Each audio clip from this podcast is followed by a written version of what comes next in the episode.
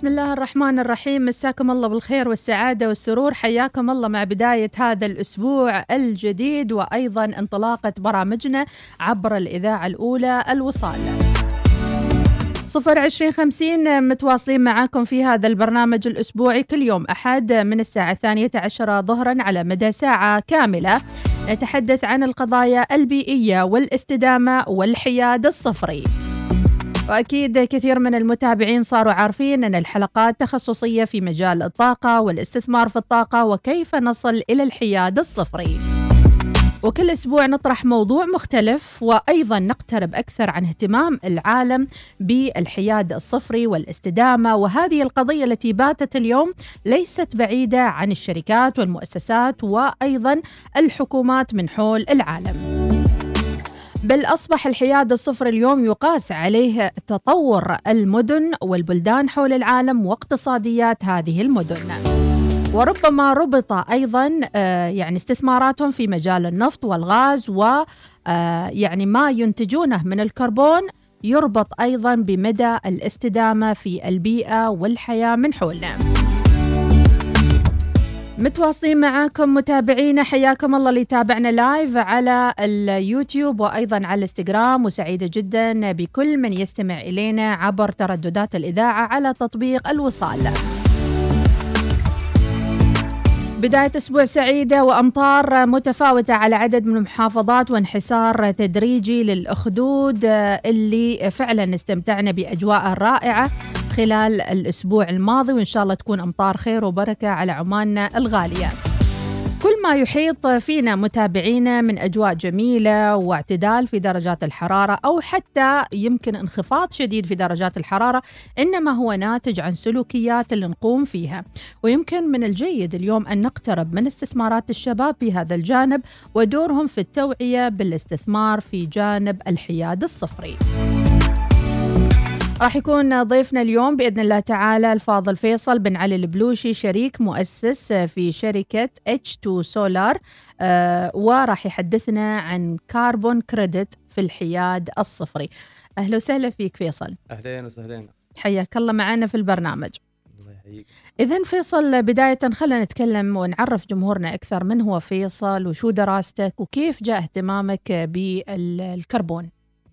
أهلا وسهلا. أول شيء حبيت أشكر إذاعة وصال والقائمين بالبرنامج على الاستضافة الطيبة. طبعا أنا أتشرف لأني حصلت هذه المنصة بحيث أني أتكلم عن تجربتي في بناء وتأسيس شركة صغيرة ومتوسطة، وأيضا العمل في السوق المحلي والإقليمي هنا في في عمان. طبعا نشأت هنا في مسقط وانضميت إلى كلية درا... كلية الحرس عفوا بحيث أن درسنا في البداية كثير من التقنيات البدائية اللي هي الصناعة والتصميم. بعدها رحت إلى الولايات المتحدة، درست الهندسة الميكانيكية بدافع الشغف.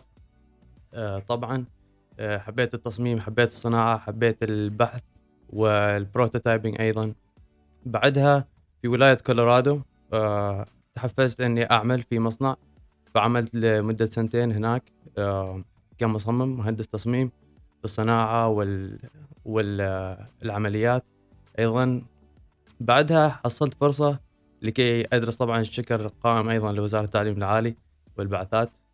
أه حصلت فرصة أني أدرس الاستدامة أو مستقبل الاستدامة في إمبيريال كوليدج، فهذه كانت سنة ألفين وتسعة عشر. فتركت العمل في الولايات المتحدة وقلت بغير الدافع أن نهتم أكثر بالبيئة وأيضا التوجه العالمي لل للإندستري. فألفين وتسعة عشر طلعت من أمريكا، رحت إلى بريطانيا، طبعا إمبيريال كوليج وتغيير في البيئة وكل شيء. فالبرنامج اللي درسنا فيه في في لندن كان عبارة عن استدامة وبزنس بنفس الوقت، فمرينا بال بكل مبادئ الاستدامة من ناحية الطاقة المتجددة والاقتصاد والريادة الأعمال وأشياء مختلفة في ال في ال نفس الشيء القوانين والlegislations وهذا هذه السوالف. بعدها طبعا نص الماستر صار البانديميك، فاضطريت إني أرجع على عمان، سويت نص من هنا. البحث اللي قدمته اللي هي رسالة الماجستير كانت في تغيير نوع الوقود في في المنظمات التي تستهلك طاقة مرتفعة. يعني عندك مثلا انرجي سيستم، سواء كانت توليد كهرباء عن طريق اللي هو ناتشرال غاز او توليد كهرباء عن طريق الفيول اويل، وكيف نقدر نستخدم نفس المنظمة ولكن ان نغير الوقود الى سواء كان وقود حيوي اللي هو البايو فيول او الهيدروجين غاز، هيدروجين ليكويد، او بدل فيول اويل مثلا نستخدم ناتشرال غاز اللي هو فيه اقل انبعاثات. فهنا بديت ادخل على عالم الاستدامة وايش هو بالضبط آه في في في التغيير اللي صاير. يعني في, في يعني رسميا نقول باشمهندس فيصل، يعني في الاساس انت مهندس، يعني نعم. دارس هندسة. أيوه. ربي يعطيك العافية. إذن يعني فعلا الشغف والذي دفعك إلى هذا الشيء في فترة زمنية قصيرة، ممكن نقول أربعة أو خمس سنوات، غيرت الكارير، غيرت مستقبلك، غيرت حياتك. من الدافع الأول اللي دفعك أنك تأخذ هذا الباث أو الطريق؟ وأيضا يعني يمكن أكيد من الصغر تتفكر في شيء، ما شاء الله عليك توك في أول الدرب، لكن كان في شرارة، كان في شيء يعني خلاك تستمر في هالشيء. الصحيح هو مجموعة أشياء بتكون، لكن بشكل عام أنا ك... كشخص أنا أحب الطبيعة، أحب الرياضة، أحب ال... أحب ال... الحيوانات. من من يوم صغرنا إحنا نشأنا على ركوب الخيل، فلما سمعت أول مرة سمعت مصطلح الاستدامة قلت شدني المصطلح، يعني إيش هي الاستدامة وإيش ال... الصناعة وإيش الاندستري جالس يحاول يسوي عشان كل هذا الشوشرة اللي صارت بخصوص الاستدامة. فشدني الموضوع، بحثت عنه وشفت فيه انه في في دافع معنوي بالنسبة لي، وايضا في دافع بحيث انك انت تخدم الناس او تخدم البيئة. فحسيت انه في سبب اعمق من ما انك انت تركز على نفسك بس. نعم.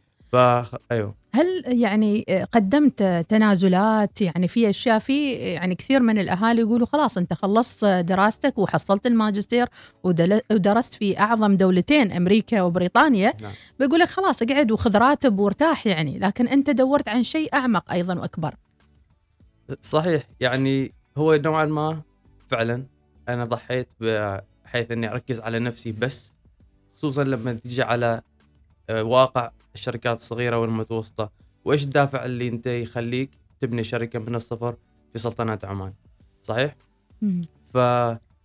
فبصراحة أنا بغيت تغيير. كان عندي كارير، كان يعني ولا زال عندي كارير طبعا، لكن كان عندي وظيفة مضمونة وكنت فيها مرتاح، وطبعا المعاش كان زين وكل شيء، لكن حسيت أنه كان في شيء أكثر، في شيء ممكن أنك أنت تقدمه أكثر.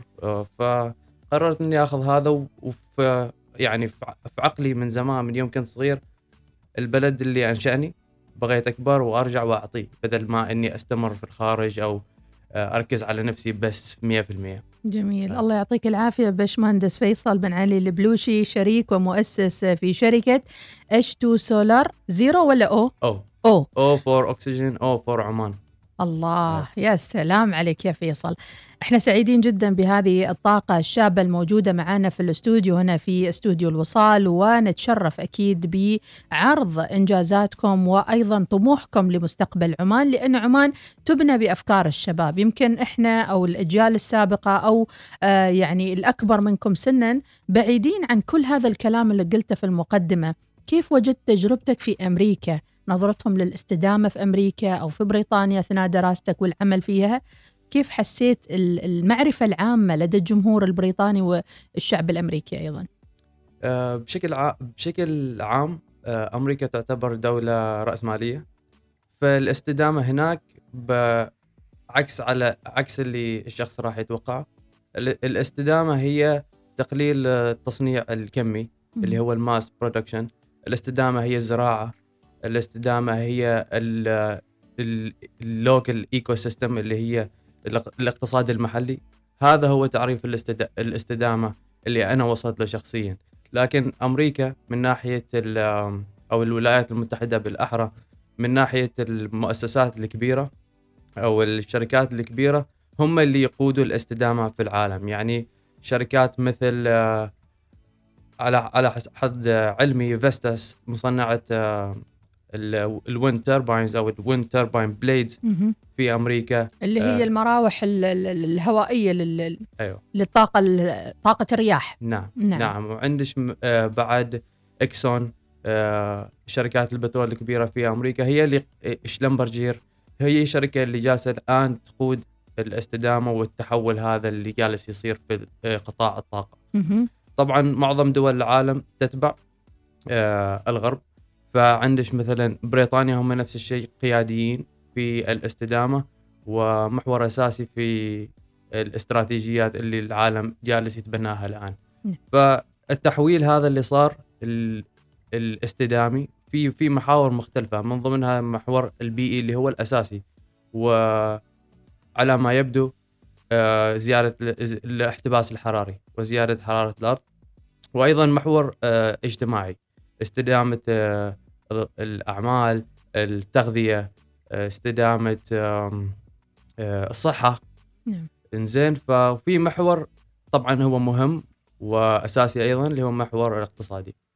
طيب، فهذه محاور الاستدامية وكيف إحنا نقدر نتقدم كمجتمع أو كنسمة في العالم بحيث أن نحافظ على الموارد البيئية اللي عندنا ونحافظ على صحتنا العقلية والجسدية والاقتصادية أيضا. جميل. فهذه هذه هي الاستدامة. وعلى ضوء ذلك يعني م. أسست شركتك. لو ننتقل الآن للحديث أكثر عن هذه الشركة، متى أسستها وأيضا الهدف من تأسيسها؟ نعم. وهي إحدى الشركات الناشئة العمانية المعنية بمجال الاستدامة والحياد الصفري أو الحياد الكربوني. م. فعرفنا أكثر عن شركتك.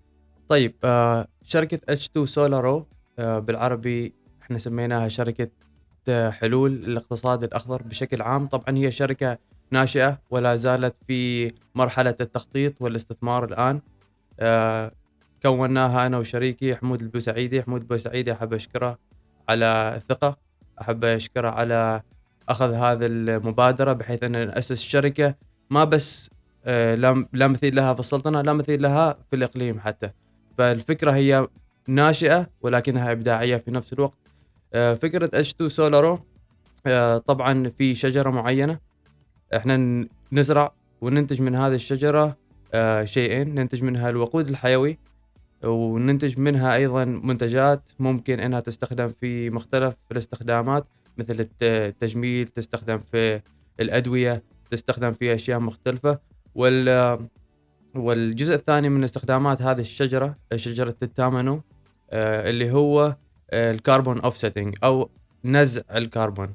فطبعا مثل أي شجرة ثانية تمتص ثاني أكسيد الكربون من الهواء. ف... أنا أنا يعني أنت تتكلم وأنا يعني أحاول أتخيل هذا الكلام اللي آه. قلته كله، أحسك أنه خيال علمي. يعني كيف أن الشجرة هي اللي تقوم بكل هذه الأشياء، وأن هالشجرة هي أساس شركتكم اللي هي إتش تو Solar. فيعني عرفنا شو هالشجرة، وهل هي بتجيبونها من برا، شجرة حقيقية ولا شجرة إلكترونية؟ حاليا هي شجرة حقيقية. أوكي. مستقبليا ممكن أنها تكون إلكترونية. ممكن تكون إلكترونية. لأنه ما فيها أي استهلاك إنساني. حلو. فالشجرة أصلها من غرب آسيا، عفوا شرق آسيا، آسيا دول نفس إندونيسيا وماليزيا. آه مجربة هناك وتنمو بشكل سريع، وتنمو في مناخات جافة وحارة نفس مناخ مسقط. حلو. آه قصدي نفس مناخ الخليج بشكل عام. آه. نعم. فالآن احنا نطمح أن نجرب هذه زراعة هذه الشجرة في أماكن مختلفة في السلطنة، مه. مثل مناطق الساحلية، فنجربها في الرطوبة، نجربها في المناطق الجافة والحارة، ونجربها أيضا في آه آه، اللي هو الجرين هاوس أو بيوت الزجاجية المحمية. نعم. نعم. جميل جدا. نعم. احنا ما نلومك لأنك عشت بأمريكا وفي بريطانيا، وأكيد مصطلحات شوية، أكيد تعاملاتها بالإنجليزي أكثر. شجرة تامنو، صح؟ أيوة، تامنو. تامنو أيوة. كيف عرفتها؟ ويعني هل من السهل أنك تجيبها هني؟ هل هي موجودة أم أنها قيد الدراسة بعدك؟ هو مسألة أنك تجيبها سهلة، تجيب البذور وتزرع. طبعا احنا انا شخصيا اجي من خلفيه زراعيه، اهلي كانوا مزارعين طبعا في النخيل، هذا شيء انا جدا افتخر فيه. ونفس الشيء شريكي هو انسان شغوف بالزراعه، فعندنا جامعة السلطان قابوس عندهم مكتب ابحاث نفس الشيء، متعاونين مستعدين انهم يعاونونا. وزارة الزراعة والثروة السمكية ما مقصرين، موفرين الأراضي الانتفاعية. نفس الشيء شركة هايدروم اللي ذكرناها قبل قبل المقابلة، طبعا شركة هايدروم هو هي مبادرة جديدة في نطاق الهيدروجين، ويوفروا أراضي ومبادرات أو مساعدات لمشاريع الهيدروجين أو المشاريع التي تخص الهيدروجين. ممتاز. فمن ناحية المنصة موجودة لزراعة وتجربة الشجرة. آه طبعا الخطة المستقبلية أو ما تبقى من من الدراسة اللي هو آه في نطاق التكنولوجيا الزراعية الأجريكالتشر، فنشوف ويش نطاق نمو هذه الشجرة، كيف سرعتها، ويش أفضل مناخ. ففي حالة إن حصلنا البيئة المثالية للشجرة عاد بنتوكل بنزرعها بكميات بحيث أن ننتج هذا الوقود الحيوي واللي هو أبغى أدخل فيه بعد بعد الشجرة. ونفس الشيء آه نحسب كم امتصاص ثاني أكسيد الكربون من الهواء. ممتاز. وهذا هو محور حديثنا لليوم عن الائتمان الكربوني أو الكربون كريدت اللي راح نتكلم عنه بالتفصيل أكثر كل يوم في حلقات صفر عشرين خمسين. كل يوم أحد يعني نكتشف معلومة جديدة ونسلط الضوء على شبابنا المبدع اللي عادوا بعد دراسة وعمل وعناء في ابتعاثهم في الخارج ليعودوا ويخدموا هذا الوطن، مثل ضيفنا اليوم المهندس فيصل بن علي البلوشي، شريك مؤسس في شركة إتش تو Solar. وطبعا راح يكون الحديث القادم بإذن الله، كونوا معنا للحديث والتعرف عن الائتمان الكربوني، شو أهميته ومتى ظهر هذا التعريف وكيف يحسب للدول ائتمانها الكربوني. معكم في الإعداد والتقديم أخذكم أحمد بديحة سليمانية، متواصلين معاكم متابعينا الاقتراب الواحدة ظهرا.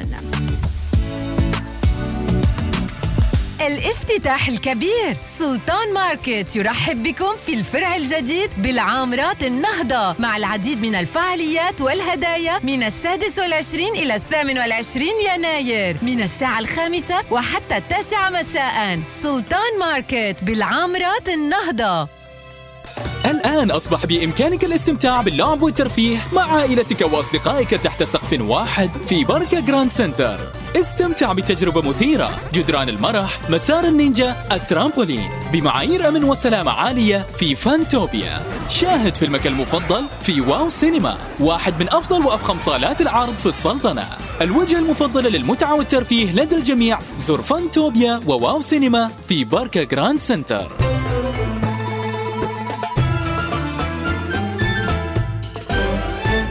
الوصال، الإذاعة الأولى.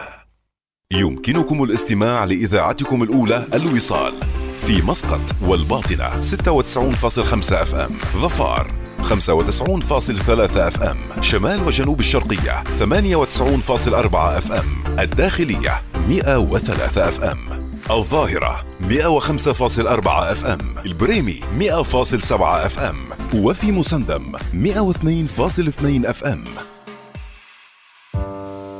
ما هي الطاقة المتجددة؟ ما هو الحياد الصفري؟ كيف تتعرف على مصادر الطاقة وتؤثر على حياتنا العامة؟ صفر عشرين خمسين. صفر عشرين خمسين. تعرف على حاضر ومستقبل الطاقة عبر الإذاعة الأولى الوصال. كل يوم أحد يأتيكم منتصف الظهيرة ضيوف يجيبون على تساؤلاتكم وتتعرفون على مصطلحات في عالم الطاقة وتأثيرها على حياتكم. صفر عشرين خمسين. صفر عشرين خمسين. مع مديحة السليمانية كل أحد الثانية عشرة ظهرا. الوصال، الإذاعة الأولى.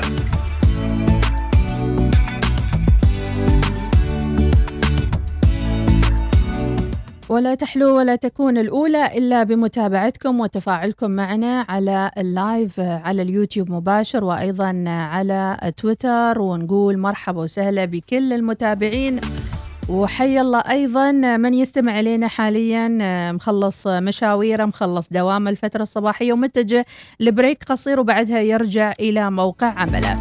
نقول يعطيكم العافية اللي في سياراتكم وأيضا اللي موجودين في مكاتبهم ويسمعونا عن طريق التطبيق أو تليفوناتهم، ومرحبا باللي تابعنا لاحقا في تسجيل الحلقة اللي راح ينزل أيضا على هاشتاج صفر عشرين خمسين. لنجدد المعلومة متابعينا، اسم البرنامج صفر عشرين خمسين نوع من سلوغن أو اللوجو. عارف مهندس فيصل ليش سميناه صفر عشرين؟ نعم يلا قول. نعم أكيد. هو طبعا طموح السلطنة للحياد الصفري ب بسنة عشرين خمسين بإذن الله تعالى. وطبعا العنوان من اختيار مدير الإذاعة أستاذ سالم العمري، وجه له تحية. ففعلا يعني كثير من الناس يعني قاموا يسألوا ليش صفر عشرين خمسين، ونتيجة اسم البرنامج صاروا يعرفوا أنه في شيء اسمه حياد صفري، وصار في نوع من التوعية أيضا لمعرفة مصطلحات ربما تكون مهمة حتى للجيل القادم. باشمهندس فيصل إيش رأيك بالموضوع يعني؟ آه نعم أكيد. طبعا العالم وبشكل عام القطاعات متجهة إلى الكربون نيوتراليتي اللي هو الحياد الصفري. لتذكير، الحياد الصفري هو موازنة انبعاثات الكربون عن طريق إزاحتها وتخفيفها بشكل عام من القطاعات المختلفة. طبعا القطاعات المساهمة في هذه الانبعاثات تكون هي قطاعات الاندستري بشكل عام، الصناعة وقطاع النفط والغاز، طبعا قطاع النقل والمواصلات، و قطاع الطاقة. نعم. الطاقة اللي هي اللي هي توليد و... الكهرباء وهذا هذا لأن هي منتجة للكربون نتيجة الحرق أو العمليات اللي يقومون فيها عشان يوفروا هذه الطاقة بشكل مباشر. نعم. نعم. نعم. لكن في المقابل يعني في حلقة من الحلقات السابقة وكان ضيوفنا هيئة البيئة مشكورين أيضا، ذكروا أنه في مثل ما ذكرت قوانين، في تشريعات، في ضوابط محددة وضعتها الدول حول العالم، واتفاقيات أيضا توضح نسب الكربون لكل دولة. نعم. وهذا ما نتج عنه فكرة الائتمان الكربوني. شرح لنا أكثر شو معناته؟ فكرة الائتمان الكربوني الله يسلمش هي تداول أو نعم باختصار تداول كميات معينة من إزاحة الكربون بين المؤسسات أو بين الأفراد حتى أو بين الشركات.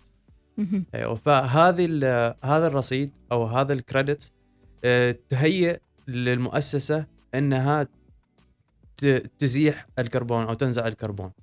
فالآن مع الطموح الطموح عشرين خمسين مؤسسات تتبع رؤية رؤية الدولة أو رؤية الإقليم. م- طيب فالمؤسسة تلتزم بأنها تكون كربون نيوترال باي عشرين ثلاثين ولا عشرين أربعين. م- فكيف يصير هذا الشيء؟ ما كل الم... ما كل الأنظمة وما كل العمليات تقدر أنت تخف الانبع... تخف من انبعاثات الكربون أو أنك تزيحهم حتى، لأنه في بعض الأشياء لابد أنها تصير، مثل الحرق في ال... في النفط والغاز، الفليرنج لازم أنه يصير. فممكن أنه يخف بس ما ممكن أننا نتخلص منه نهائيا. آه نهائياً. فإزاحة الكربون تتم عن طريق مؤسسات خارجية مم. أو شركات ثانية مثلكم أنتم، مثل إتش تو Solar بالضبط. ممتاز. فإحنا نزرع الشجرة هذه وننتج الوقود الحيوي، وبالتالي ممكن أن نستخرج شهادات أو اعترافات بإنتاجنا للكربون كريدت من منظمات طبعا معترف فيها دوليا. فهذا الكربون كريدت بالتالي تتداول في أنظمة في منصات مثل اكسشينج، مثل تداول الأسهم أو مثل تداول الكريبتو كرنسي. ممتاز. أيوة يعني ف... شوفوا يا جماعة الخير ركزوا معانا شوية. يعني أي شركة تنتج أو فيها انبعاثات كربونية راح تضطر أنها تعمل شراكة أو تستعين بشركات أخرى صغيرة أو كبيرة هي اللي تعطيها الكريدت في الكربون. نعم. أو أنها تفلتر الكربون اللي عندها آه عن طريق الزراعة، عن طريق تنظيف أو أي طريقة ممكنة اللي هي جرين مثل ما قلت أنت. نعم. طاقة نظيفة مثلا، وتساعدونهم وبالمقابل تعطونهم شهادة. صحيح. معترف فيها. صحيح. نعم. ونوفر لهم أيضا النظام مه. عن طريق تقنية البلوك تشين، بحيث أن المؤسسة بإمكانها أن تتداول هذا رصيد نزع الكربون بين المؤسسات الثانية، وفي نفس الوقت تحافظ على رصيدها من نزع الكربون. ف في المستقبل المؤسسات اللي تملك هذه الشهادات بيكون بإمكانها أن تقدم لمناقصات وتحصل على أعمال أكثر من من المؤسسات اللي تطلب هذه الشهادات. بمعنى ف... آخر باشمهندس فيصل، كريدت معناتها ثقة صح ولا لا؟ أو أنه ائتمان ائتمان ائتمان. نعم. يعني أنت كأنك عطيته شيء يعني في المقابل يعطيه ضمان أو ائتمان أنه يقدر يمارس أعماله ويستمر فيها. نعم. ما يصير أن أنت تزود من ثقب الأوزون أو تخرب الكوكب من حولنا وتزيد حرارة الأرض وقاعد أنت مستانس ومبسوط و... وتنتج الانبعاثات الكربونية وبراحتك. لا، الآن في مراقبة. صح؟ صحيح. نعم. صحيح. بس للحظة أبغى أرجع عشان أشرح من البداية كيف كيف صار هذا. نعم. فرؤية عمان عشرين خمسين للحياد الصفري تعتمد على بعض ال... أو عدد من النقاط. أوكي. من ضمنها تبني التقنيات. أه، تبني التقنيات في في الصناعة، في القطاعات، في الأشياء المختلفة. من ضمنها أيضا القوانين، ومن ضمنها أه العمل بالمبادرات. نعم. اللي اللي تقوم بها اللي تقوم بها الدولة. فمن ضمن القوانين لابد أن هذه المبادرات تفترض على المؤسسات أو الشركات، بحيث تفرض عليهم. نعم. تفرض. نعم. نعم. بحيث أن الشركات تلتزم بتخفيف الانبعاثات.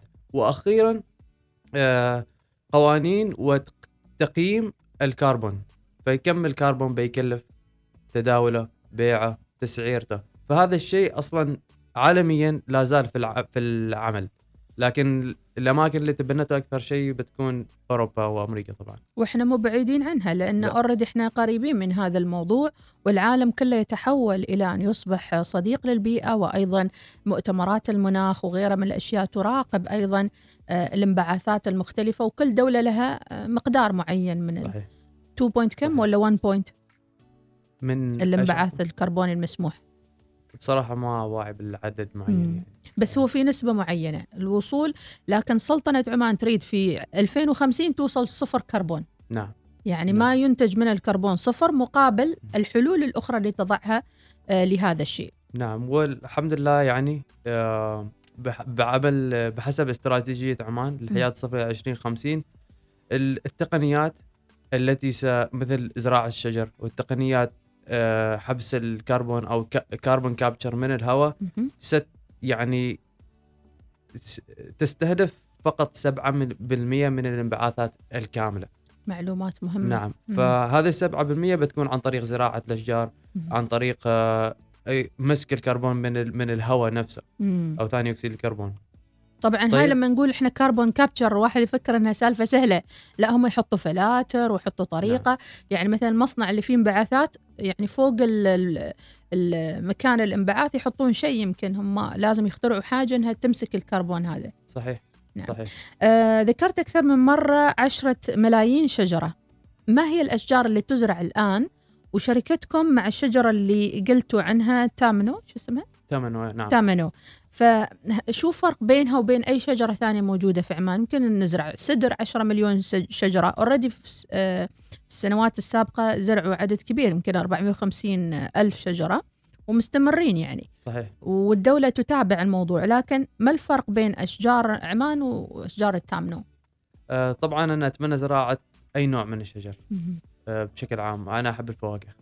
طيب، لكن شجرة التامنو تنتج وقود حيوي، فالثمرة التي تنتجها ممكن استخراج الوقود الحيوي منها، فكمية الكربون كريدت أو ائتمان ثاني أكسيد الكربون من تامنو يكون أعلى من الشجرة الثانية، ف تعطيك فايدة تعطيك مرتين. فايدة. نعم. ممتاز.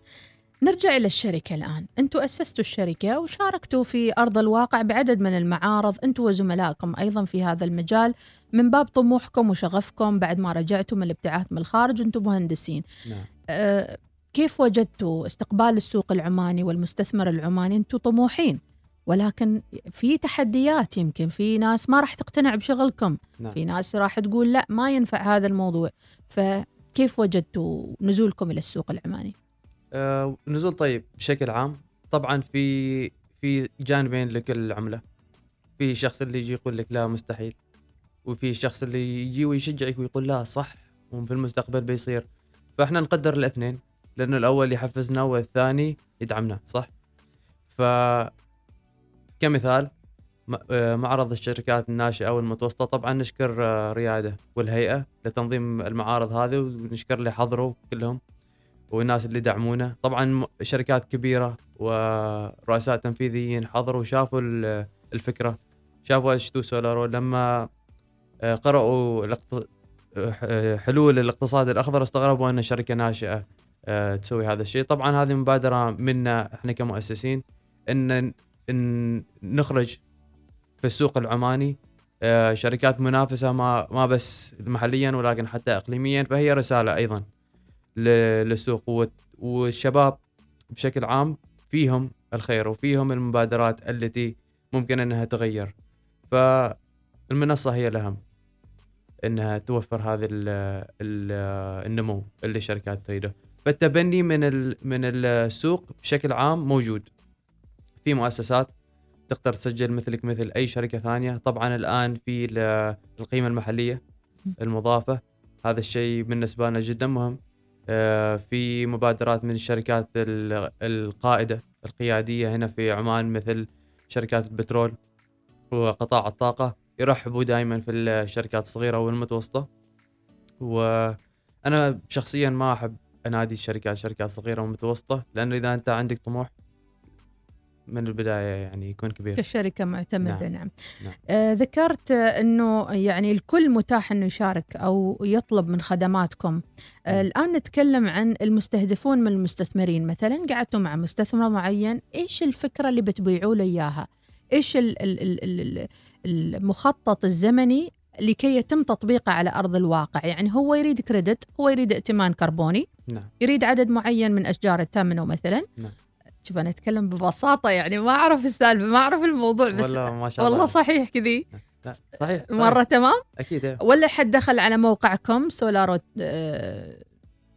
اتش تو سولارو ويعني محتار الحين كيف يبدأ معاكم أو كيف بتعامل بتعامل مع المهندس فيصل البلوشي، كيف أبدأ؟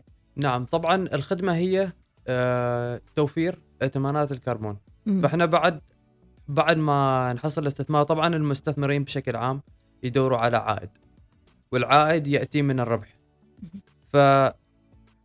فمبادرة اتش تو سولارو أو شركة اتش تو سولارو تعتمد نعم على الدعم الحكومي من ناحية القوانين. فبعد ما تفرض الكربون أوفسيتنج أو يفرض الكربون أوفسيتنج على الشركات والمؤسسات، بحيث أنك أنت ملزم بكمية معينة من تقليل الانبعاثات، احنا هنا نكون جاهزين ووفرنا خدمة الكريدت. فالمستثمر طبعا بيكون له عائد من من آفاق مختلفة في داخل اتش تو سولار، ومن ضمنها تداول الكربون كريدت. طبعا أسعار الكربون كريدت نفس الشيء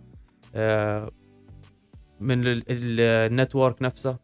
عندك الوقود الحيوي أيضا يجيب عائد، لأن الوقود الحيوي وما تكلمنا عنه كفاية. الوقود الحيوي ممكن إنه يستبدل الديزل، ممكن إنه يخلط مع الديزل فيستخدم في الشاحنات، يستخدم في السفن، وأيضا ممكن إنه يستخدم في المولدات.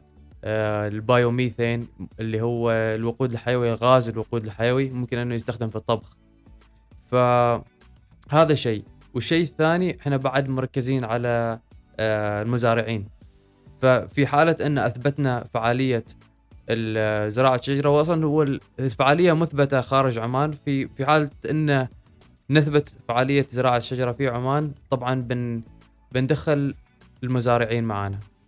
فنبغى نوعا ما نبني شبكة، بحيث أنه هذا المزارع اللي يمكن عانى مع زراعة نخيلة وعانى مع الشجر الثانية في المواسم اللي ما تنزرع فيهن، ممكن يساهم بزراعة شجرة التامنو، ويدخل من ضمن هذا هذه الشبكة المكونة في البلوكتشين، ويكون جزء من التداول، فيصير عائد للمزارع أيضا. جميل جدا. وتشجيع للمزارع أيضا. يعني هنا شركاء متعددين. نعم. أول شيء الشركات التي تنتج الكربون أو فيها انبعاثات الكربون، مثل ما ذكرت أن الحكومة قريبا راح تفرض عليهم نسبة معينة من الانبعاثات، سواء كان مصانع أو كان شركات نفط وغاز وغيره. نعم. إلى الآن هذه طور التشريعات والريجليشن وغيرها من الأمور الأخرى. ذكرت وزارة الزراعة بحيث أن هي راح تسهل عليكم وجود الأراضي أو غيرها، أو من له علاقة بتوفير الأراضي لزراعة هذه الشجرة بشكل عام. أيضا من المزارعين أنفسهم، أصحاب المزارع أو أصحاب جمعيات الزراعية اللي يسمعون الآن ويريدوا يتواصلوا معاكم، صحيح. إيش ممكن تقول للمزارعين اليوم؟ أول شيء أنا أحيي كل مزارع، لأنه جزء من الاستدامة الحقيقية هي استدامة مصادر التغذية. وإحنا في سلطنة عمان أقولها بكل فخر، يعني إحنا دولة جدا قريبة من الاكتفاء الذاتي من ناحية التغذية بواقع مجال الزراعة عندنا. فهذا بيكون نوعا ما ما بقول خلط، بس تقليص المسافة بين التقنية والمستقبل بالماضي اللي هو أو بالتراث تراث الزراعة. فإحنا بنستخدم التقنية لكي نفيد المزارع بحيث أنه يشارك في الحياد الصفري رؤية عمان عشرين خمسين باللي هو أكثر شيء شاطر فيه. جميل، اللي نعم. هو تخصصه أوردي، هو عارف لنا نعم. في الميدان. ماذا عن التقنيات؟ ذكرت بلوك تشين مثلا، وذكرت أن في أرصدة سيتم تداولها، من سيحدد قيمة هذه الأرصدة؟ وهل سيكون لاحقا في سوق لتداول أرصدة الكربون ولا كيف يعني؟ نعم، هو سوق الحال في الوقت الحالي موجود. آه، تحديد سعر الأرصدة يع... يستخرج من تكلفتها. طيب ف... وطبعا سعر آه، عملية ال... ال... الشبكة كيف كم تستهلك من طاقة ومن أشياء مختلفة. فنعم التقنية اللي صممناها هي هو تصميم طبعا في بلوك تشين نتورك، بحيث أن نطمح أيضا أنه يكون آه إنها تكون الشبكة آه متبناة هنا في في آه مكان محلي، يعني سيرفر محلي. سيرفر يكون في عمان بلوك تشين لتداول آه الائتمان الكربوني. نعم. هل في بالك باشمهندس فيصل البلوشي جهة معينة معنية بهذا الشيء، وزارة الطاقة والمعادن أو؟ آه نعم، الجهة الأولى اللي في بالي بتكون آه وزارة النقل والاتصالات. طبعا أنا شاكر لهم، متواصل معاهم، آه جدا مهتمين في تقنية البلوكتشين. آه طبعا أغلبية الناس يسمعوا بالكريبتو كرنسي، بس البلوكتشين هي هي أساس آه اللامركزية في في الكريبتو كرنسي. فهذا يوفر نوعا ما شفافية، يوفر آه سهولة التعامل وسرعة التعامل أيضا. فالفكرة أن الشركات أو الأفراد تتبادل الأرصدة الكربون بشكل سريع وسلس فيها في هذا الو... في هذا الموضوع بشكل و... ومن نواحي ثانية ممكن أن التواصل أو التوصيل مع البنوك المحلية أيضا تتحول المسألة مالية وتداول مالي نعم. أيضا معتمد. في خبر هني أمامي يقول آه أنه الائتمان الكربوني هو رصيد يسمح للشركة بإصدار كمية معينة من الغاز الدفيين، كل وحدة ائتمانية تسمح بانبعاث طن واحد من ثاني أكسيد الكربون يعادله من الغازات الدفينة. م. هذه طريقة احتساب الموضوع. م. وتحصل الشركة على عدد محدد من أرصدة الائتمانية. كم تتوقعها تقريبا يكون، ولا ما هي محددة؟ على حسب انبعاثات الشركة. حسب انبعاثات نعم. الشركة. آه هذه الأرصدة الفائضة لشركات أخرى آه هي كسب مالي، والشركات المشترية للأرصدة غالبا تعجز عن تخفيف الانبعاث، فالشركة راح تساعدها في الموضوع. نعم. آه راح يكون هناك سوق للتداول سندات الائتمان الكربوني بين الشركات. هل في الواقع موجود هذا؟ نعم. وين، في أي دولة؟ موجود آه في شبكات آه الإنترنت. انترنت حاليا يعني ما في دولة معينة فقط يعمل فيها اللي هو الاكسشينج، لكن يعتمد دائما على أن الدولة تفرض عن طريق القانون على المؤسسات أنك أنت لازم يكون عندك كاربون كريدت. يا جماعة الموضوع كبير، موضوع سيريس جدي نعم. يعني يعني ما هو بسيط، ويعني طرح كبير من باشمهندس فيصل بن علي البلوشي. اليوم يمكن أنتم كشباب مثل ما أقول وعيد دائما متقدمين بفكركم، شفتوا العالم، شفتوا الأشياء الموجودة في الواقع في أمريكا وبريطانيا وغيرها من الدول، وتريدوا هاي الأشياء تتحقق على أرض الواقع وليس فقط تكون افتراضية. الناس تخاف من الشيء الافتراضي نعم. فنتمنى أنها تكون فعلا موجودة في في بلدنا. ضمن الخبر يقول صندوق استثمارات، هذا قلنا طبعا هذا ليس في عمان ولكن كان مطروح في قمة المناخ، في أحد قمم المناخ اللي كانت في ألفين وواحد وعشرين وإحنا الحين داخلين على ألفين وثلاثة وعشرين. بعد قليل أصعب المواقف اللي تعرضت لها وأيضا ردود الأفعال اللي تواجهها في المجتمع، صعوبات تتمنى أنها يعني تتقلص بعض الشيء، وأيضا سؤال عن العوائد المالية. هي في الآخر ليست شركة خيرية، نعم صح أنكم تزرعون شجر ولكن يعني وراها عوائد مالية متوقعة طبعا أكيد. نعم راح نعرف هالموضوع إن شاء الله بعد قليل مع ضيفنا المهندس فيصل بن علي البلوشي إتش تو سولارو. أنتم تتابعون صفر عشرين خمسين عبر الإذاعة الأولى الوصال.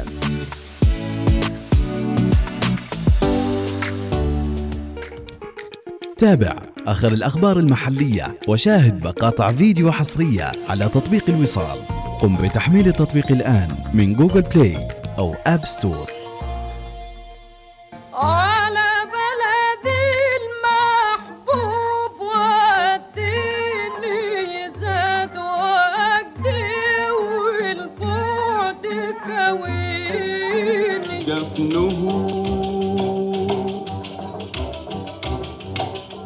علم الغدر يا بدع الورد يا جمال الورد من سحر الوصف قالوه عالقات الورد الورد يا جمال. بتلوموني ليه لو شفتم عيني حلوين قد ايه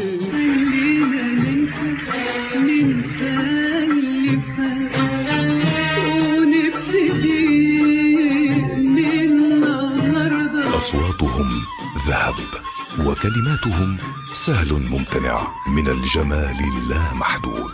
نسافر معهم إلى الزمن الجميل، تلتقون مع عمالقة الغناء العربي في ذهبيات الوصال يوميا من الثانية إلى الرابعة صباحا ما عدا الجمعة والسبت.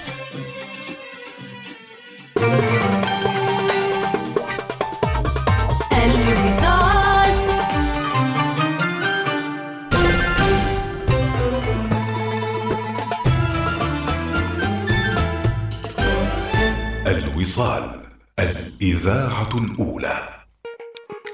تابع آخر الأخبار المحلية وشاهد مقاطع فيديو حصرية على تطبيق الوصال. قم بتحميل التطبيق الآن من جوجل بلاي أو آب ستور.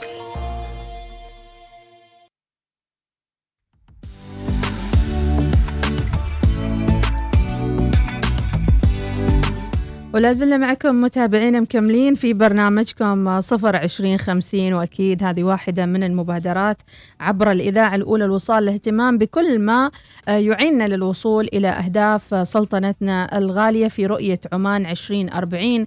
وأكيد باشمهندس فيصل يمكن البعض يعتقد أن الدول يعني تمشي للمستقبل بدون خطط، ولكن الأساس والصحيح أن الدول هذه أصلا عندها خطط، خطط عشرية، خطط خمسية، خطط على المدى البعيد والقريب. لذلك يعني الإعلان عن هذه الخطط يساعدنا لاستشراف المستقبل. فما رأيكم أنتم كشباب أيضا في هذه الخطط؟ نعم أكيد بالعكس، الخطط هذه تساعد رائد الأعمال أو رجل الأعمال بشكل عام أنه يخطط للمستقبل أيضا. فإذا كنا بنعتبر أن القطاع الخاص أو قطاع ريادة الأعمال مهم من ضمن الاقتصاد المحلي ومن ضمن الجي دي بي الخاص بالدولة، مشاركة الخطط بتفاصيلها ومناقشة أصحاب الأعمال الخاصة في هذه الخطط يساعد على أن على أن الدولة تتقدم من من الناحيتين. طبعا ليش القطاع الخاص؟ القطاع الخاص الإبداع فيه أكثر سلاسة، طبعا المخاطرة فيه أكثر والفشل فيه أكثر، ولكن إذا ما إذا ما ندفع الحدود ما بنعرفها وين. فأنا بالنسبة لي أهمية مشاركة الخطط والاستراتيجيات شيء لابد منه، شيء جدا مهم.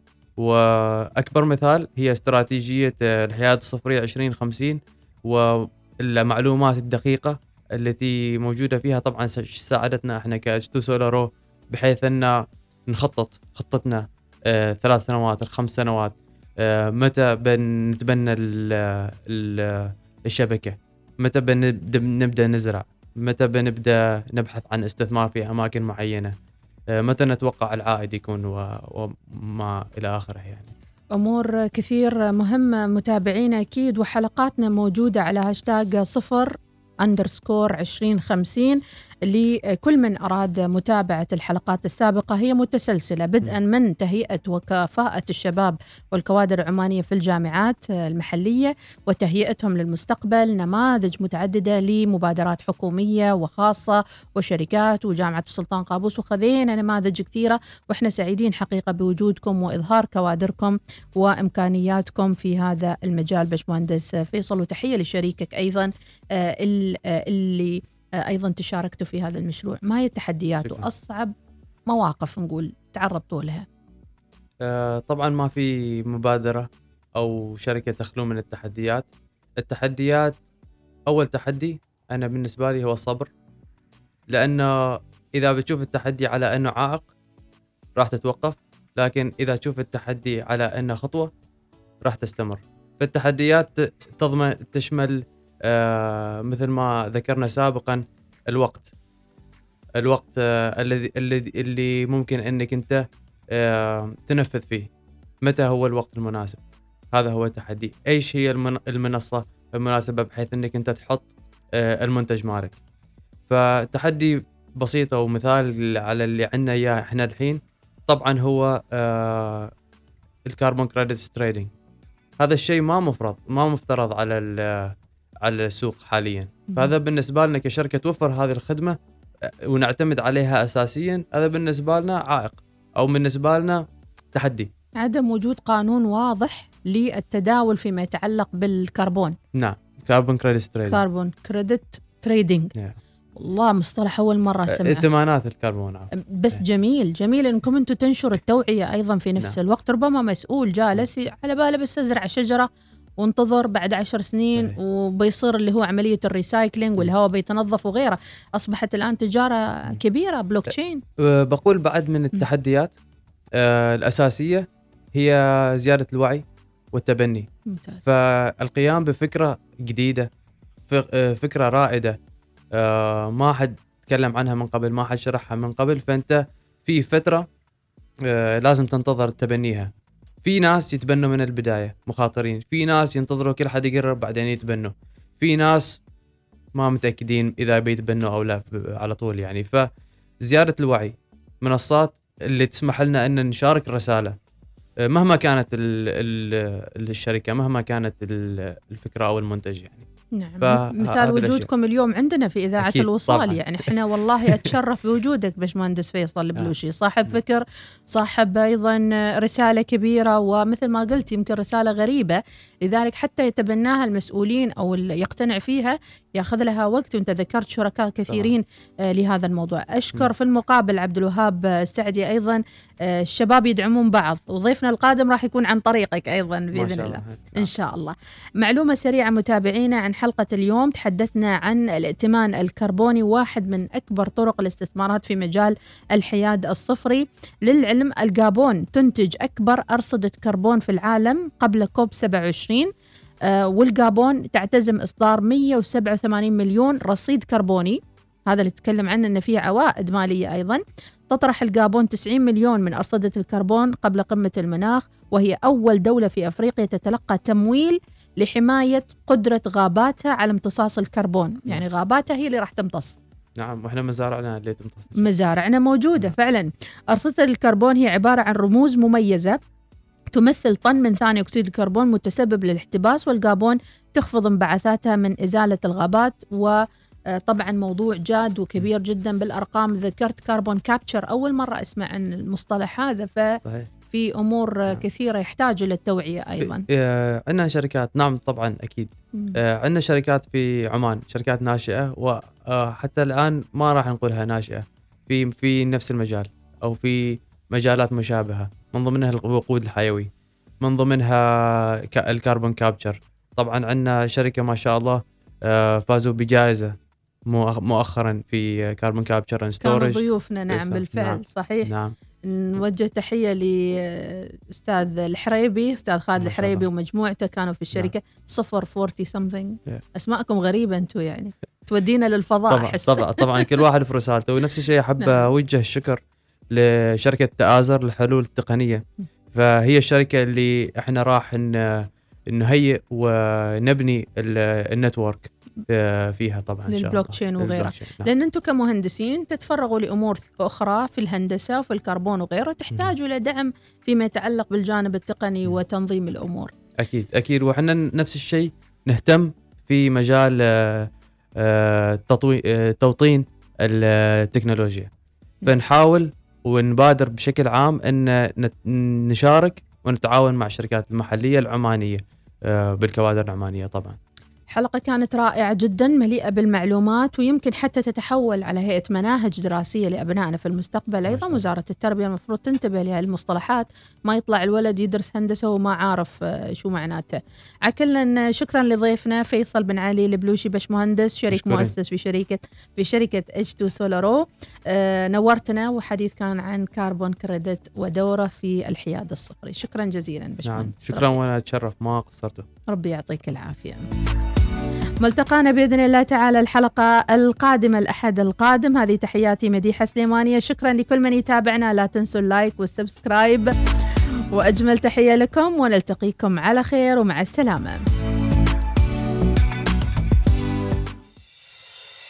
ابدأ يومك مع البرنامج.